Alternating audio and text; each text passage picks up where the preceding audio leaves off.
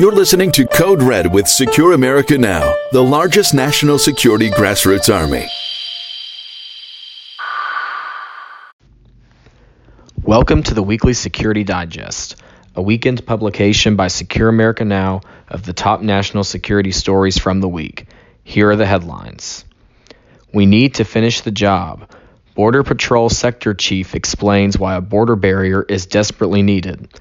As reported by the Daily Caller, Acting Chief Patrol Agent Raul Ortiz gave a first-hand account of why border barriers work and why it's so important to, quote, finish the job already begun in his sector, which includes the Rio Grande Valley. How operatives used the Khashoggi murder and the American press for political ends.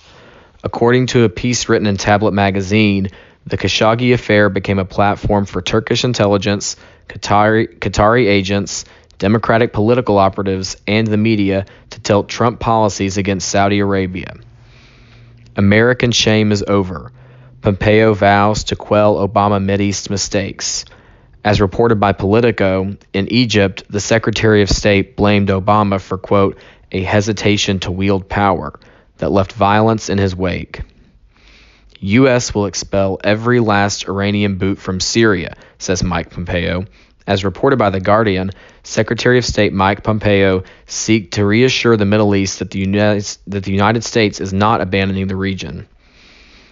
Chuck Schumer and Democrats blocked a pro Israel bill. As reported by the Washington Examiner, Senate Minority Leader Chuck Schumer and other Senate Democratic leaders mounted an effort on Tuesday to block a pro Israel bill in order to protest the ongoing partial government shutdown, which is now in its third week. Our veteran of the week was Doris Moorhead.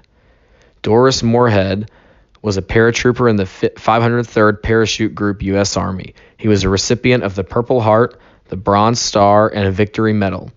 He was part of the invasion force for Japan, but after the dropping of the atomic bombs, he became part of the occupation force. He was 20 years old. He was submitted by his daughter, Dawn Stewart. Thank you, Dawn, for submitting your father, Doris, to be featured in Secure America Now's Veteran Recognition Program, Home of the Free because of the Brave. Thank you for listening to this week's weekly Security Digest podcast.